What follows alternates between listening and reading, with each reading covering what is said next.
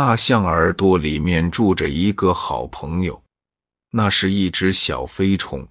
小飞虫唱歌非常的好听，每天夜晚，它都会在大象的耳朵里唱着好听的歌曲。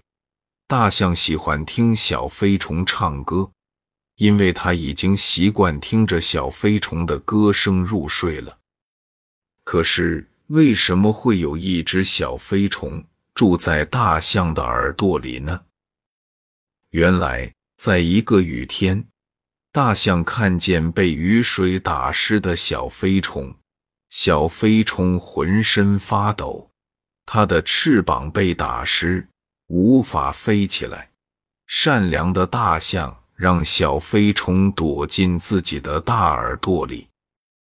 小飞虫觉得大象的耳朵非常的温暖，像要把自己融化了一样。小飞虫唱起了歌，为了感谢大象。